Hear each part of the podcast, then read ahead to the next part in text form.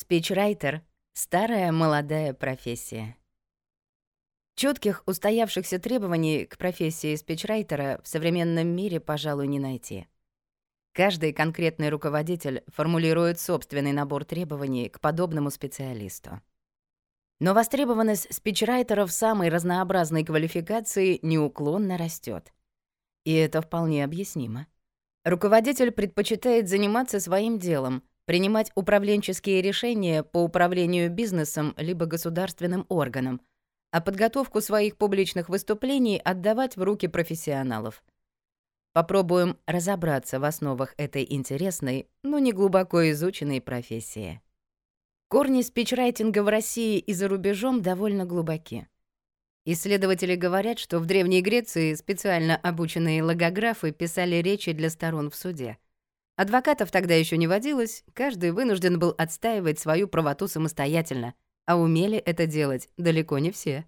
Кроме того, ораторы составляли речи для богатых и знатных граждан эллинских городов-полисов.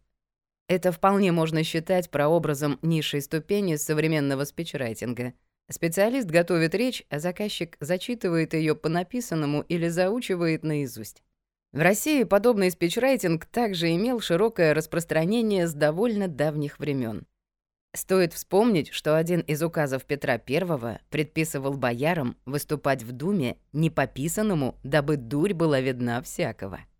Переводя в современную терминологию, самодержец требовал от властительных мужей излагать собственные мысли и своими словами, а не оглашать сочиненное кем-то другим. Этот подход очень важен.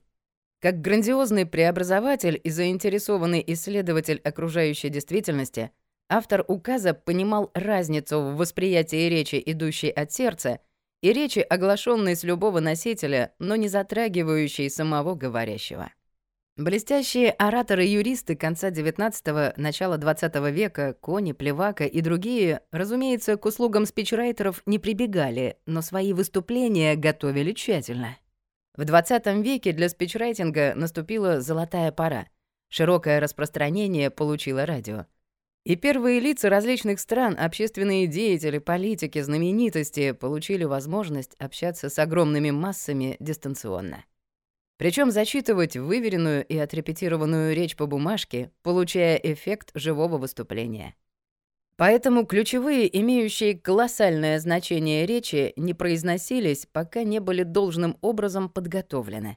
Вспомним обращение Сталина к народам СССР, которое прозвучало не в день начала Великой Отечественной войны, то есть 22 июня, а 3 июля спустя 11 дней. Если взять чисто российскую специфику, то в нашей стране для довольно широкого распространения спичрайтинга, хотя он так тогда не назывался, была еще одна солидная предпосылка. После гражданской войны подавляющая часть хорошо образованного, владеющего риторической грамотностью населения либо погибла, либо эмигрировала. А львиную долю руководящих постов на всех уровнях власти заняли люди, имеющие среднее или начальное образование. Какая тут риторика? В то же время становление новой государственности — Жесткая пропаганда принципиально новой системы ценностей требовали от большинства новоявленных руководителей постоянных публичных выступлений. Самостоятельно подготовить их на должном уровне последние могли крайне редко. Поэтому в порткомах всех уровней появились секретари по идеологии, которые отвечали за цензуру СМИ, за производство тем и текстов публичных выступлений, за их публикацию в тех же СМИ. С одной стороны, это приводило к единообразию информационной политики на всем пространстве огромной страны. С другой стороны, повсеместно в обиход вошло понятие «зачтение речи». Оно означало, что сам выступающий с содержанием оглашаемой им речи может заранее и не знакомиться. Зачем? Она же выверена идеологом. Никто в аудитории речь внимательно не слушает. Говорят всегда и везде с высоких трибун. В принципе, одно и то же. Главное требование к выступающему — периодически интонационно выделять определенный лозунг и оставлять паузу для аплодисментов. А главные задачи слушающего — не уснуть во время выступления и своевременно аплодировать. В идеальном сатирическом ключе подобная ситуация показана в стихотворении и песне Галича о том, как Клим Петрович выступал на митинге в защиту мира. Речь превратилась из самоценного, результативного и нацеленного на результат продукта в своеобразный малоценный атрибут любого собрания. В подобном подходе к публичным выступлениям таился своевременно незамеченный, но мощный подводный риф. Практически любого партийно-советского функционера, выступающего по бумажке, и смысл его выступления целевые аудитории перестали воспринимать и принимать. Что, в свою очередь, стало одним из слагаемых утраты партии какого бы то ни было авторитета и в конечном итоге власти. К сожалению, за годы советского прошлого подобное неразумное отношение к публичному выступлению важен факт присутствия на трибуне и произнесения каких-то слов, а не конечный результат спича, довольно плотно укоренилось в сознании общественности. И в настоящее время встретить выступление по принципу «ни о чем, но подробно» можно очень часто. Понятно, что это негативным образом влияет на репутацию и авторитет как самого выступающего, личность, так и той организации или того органа власти, который он представляет. Сферы применения спичрайтинга на современном этапе достаточно широки. Бизнес, политика, шоу-бизнес, спорт и так далее. В принципе, любая маломальски публичная персона периодически обязана выступать с публичными заявлениями. Например, компания начинает строить какой-либо объект. Заинтересованным жителям близлежащей территории необходимо рассказать об этом из первых уст. Другой пример. Орган власти принимает какое-нибудь общественно значимое управленческое решение, которое необходимо разжевать всем заинтересованным жителям. И так далее. Еще чаще спичрайтинг востребован в кризисной ситуации. Когда возникает необходимость срочно сделать официальное публичное заявление, от которого может зависеть карьера, жизнь и так далее.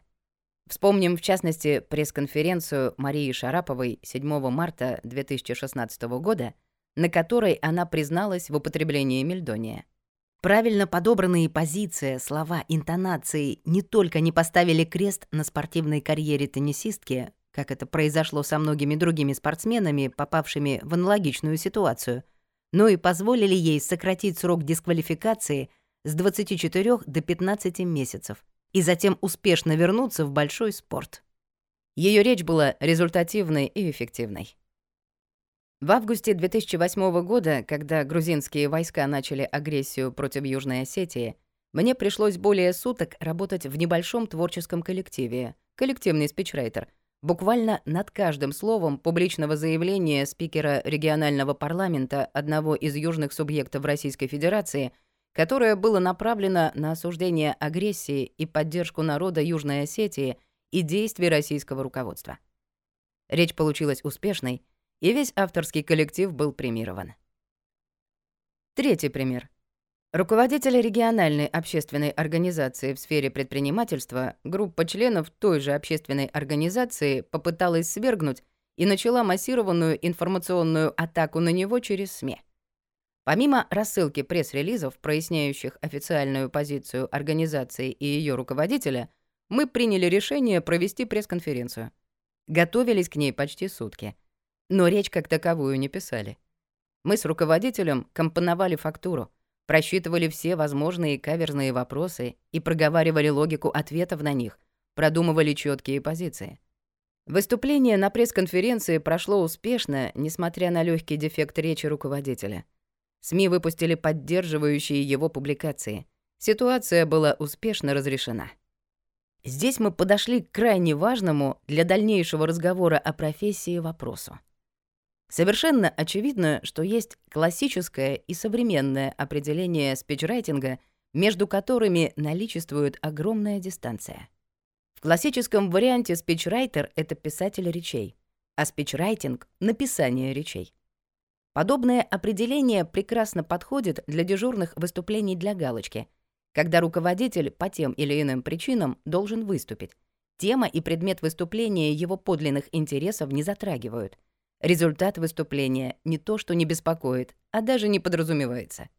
Распределение ролей в этом процессе выглядит примерно так. Руководитель получает приглашение посетить какое-либо публичное мероприятие, праздник, открытие объекта и тому подобное. Отписывает приглашение своему пресс-секретарю, начальнику пресс-службы или спичрайтеру. Последний, не встречаясь с руководителем, и, не проговаривая акценты, самостоятельно подбирает фактуру, формирует речь и кладет ее в почту первого лица. В эту речь могут быть внесены правки.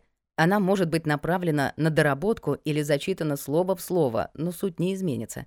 Руководитель просто огласит, зачитает или перескажет мысли и слова своего подчиненного, который писал речь.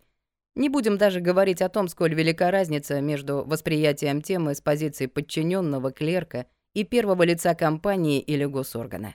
Результатом является факт выступления, а не достижение какой-либо цели при помощи данного выступления.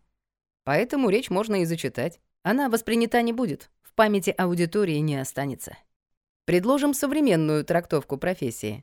Спичрайтер — человек или группа людей, которые готовят руководителя к результативному публичному выступлению перед любой целевой аудиторией. Соответственно, спичрайтинг — достижение каких-либо бизнес-целей или решение каких-либо бизнес-задач посредством публичного выступления. Это совершенно иной подход к профессии и ее ценности, к статусу спикера, спичрайтера их совместного продукта, публичной речи. Здесь предполагается, что руководитель будет выступать вживую, а не по бумажке, но с четко поставленными целями. Например, замотивировать определенный процент аудитории на определенные действия. В этом случае руководитель изначально обсуждает со спичрайтером или коллективным спичрайтером бизнес-цель выступления, основные акценты и повороты, основные риски и возражения — длительность и тональность речи и так далее.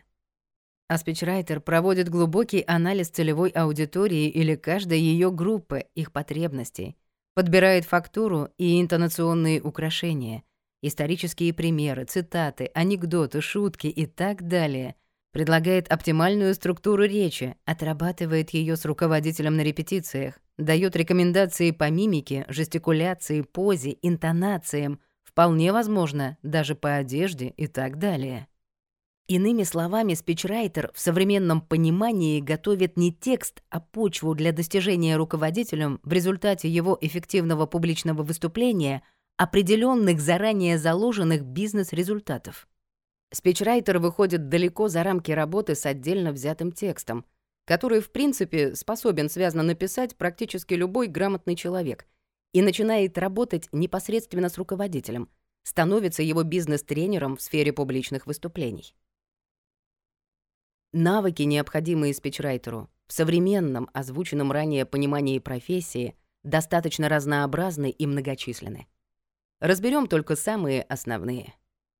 Прекрасное владение языком, Главный и практически определяющий профпригодность навык спичрайтера-речеписца, которому достаточно представить руководителю в установленный срок оригинальный и красивый текст выступления для прочтения по бумажке. Некоторые руководители от своих таких подчиненных требуют предварительно самому прочесть текст вслух на предмет его удобочитаемости, а некоторые не делают и этого — а потом за трибуной теряют мысль, строчку, запинаются, сбиваются и так далее. Для полноценного современного спичрайтера этот навык, как бы парадоксально это ни звучало, является далеко не самым главным и вполне обыденным, как мытье рук перед едой. Поиск информации. Для современного спичрайтера один из ключевых навыков. Он требуется на многих этапах подготовки выступления. В частности, изучение аудитории, перед которой руководителю предстоит выступать, ее насущных проблем и потребностей, ее отношение к затрагиваемым в ходе выступления вопросам и предложениям и тому подобное. Этот же навык необходим для четкого понимания того, кто, что и когда удачно, неудачно говорил по данной теме, какие его доводы были приняты, а какие отвергнуты аудиторией, какие результаты принесли уже озвученные спичи на эти темы. В процессе этой работы вырисовывается достаточно четкая картина, что же именно нового и запоминающегося может сказать руководитель. Наконец, для эмоционального насыщения речи нужно отыскать подходящие и органичные, а не притянутые за уши, исторические параллели, афоризмы, анекдоты и тому подобное. Анализ информации — обязательное качество. Собранную информацию необходимо жестко отсортировать, отбросив все, что может показаться новым и любопытным начинающему автору речи, но будет пережевыванием хорошо известного для целевой аудитории и самого выступающего. Нужно отобрать только те факты, которые приведут аудиторию или заранее заданную ее часть к совершенно однозначному решению и определенным действиям. Поэтому хороший спичрайтер, как и пиарщик, знает о бизнесе или госструктуре, в которых работает, а также о сфере ее деятельности столько же, сколько первое лицо. Иногда даже больше. Извлечение квинтэссенции из информации — следующий этап за ее анализом. Некоторые неопытные спикеры стремятся сделать свою речь как можно более долгой и насыщенной фактурой, примерами, призывами, шутками и так далее. Но длинная речь никогда и никем не запоминалась полностью. Тем более это не происходит в современном мире СМС-мышления, когда два-три предложения, которые не вызывают живейшего внимания аудитории, приводят к тому, что подавляющее большинство слушателей погружается в собственные мысли или смартфоны, начинает мучительно бороться со сном или желанием как можно быстрее покинуть этот зал. Можно ли при таких обстоятельствах говорить о какой-либо результативности выступления? Конечно, нет. Все участники мероприятия отбывают номер и уходят с тем же багажом, что пришли, но с негативом по отношению к оратору, который не дал аудитории ни новых смыслов, ни ярких эмоций, отнял ее время. Поэтому на данном этапе профессиональный спичрайтер из огромного вороха данных, примеров, украшений и так далее выберет только самое яркое и убедительное для данной целевой аудитории и будет строить речь настолько скрупулезно, будто от ее успеха в буквальном смысле слова зависит его собственная жизнь. И если его руководителю на следующий день или через неделю предстоит выступать по такой же теме, но перед другой аудиторией, речь, композиция и примеры будут принципиально другими. Широкий тезаурус, кругозор, необходим спичрайтеру как для более четкого понимания целевых аудиторий, так и для того, чтобы находить неожиданные примеры и параллели, совершенно новые ракурсы, которые зацепят аудиторию, вовлекут ее в обсуждение и побудят на заданные действия. А руководитель, добившийся этого, разумеется, запомнится и произведет колоссальное впечатление на слушателей. В идеале он на какое-то время станет их вождем и правителем, а затем новые речи и встречи. Навык прогнозирования требуется также в нескольких плоскостях. Это прогноз вопросов и обратной связи аудитории, замечаний, возражений или, наоборот, безусловного принятия, которое практически никогда не случается, на каждый тезис, на каждый призыв выступающего. Это прогноз тенденций на рынке или на подведомственной госоргану территории, которые нужно учесть при подготовке выступления — Наконец, спрогнозировать нужно и поведение самого выступающего, руководителя. Насколько успешно он способен справиться с данной конкретной речью перед данной конкретной аудиторией. Мне неоднократно встречались примеры, когда в силу внутренних причин, страхов, неловкости, эмоционального выгорания и тому подобное, в кульминационный момент блестяще подготовленной речи оратор тушевался, произносил самое главное себе под нос — и смысл его выступления утрачивался полностью. Представьте себе, что на выступление вашему руководителю отведено ровно 60 секунд, половину из которых отрежут на усмотрение журналиста и редактора. А именно так и происходит, когда речь идет о брифингах или пресс-подходах для телевизионных журналистов. Это тоже публичное выступление на огромную аудиторию.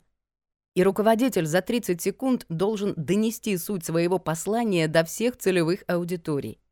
Будет ли у него время на растекание мыслью по древу, красивости и нанизывание аргументов один на другой? Нет. Конечно, ему могут задать дополнительные вопросы, и здесь пригодятся те или иные заранее заготовленные блоки его выступления. Но только после главного, после сути, чтобы она не потерялась.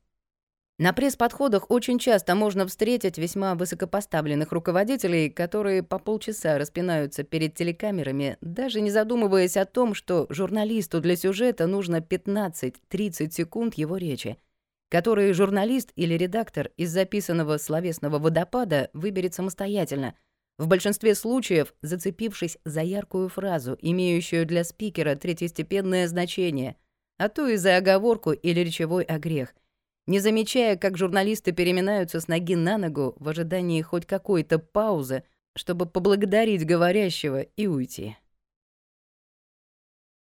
Знание основ риторики. Как бы странно это ни звучало, нужно спичрайтеру в весьма прикладном формате.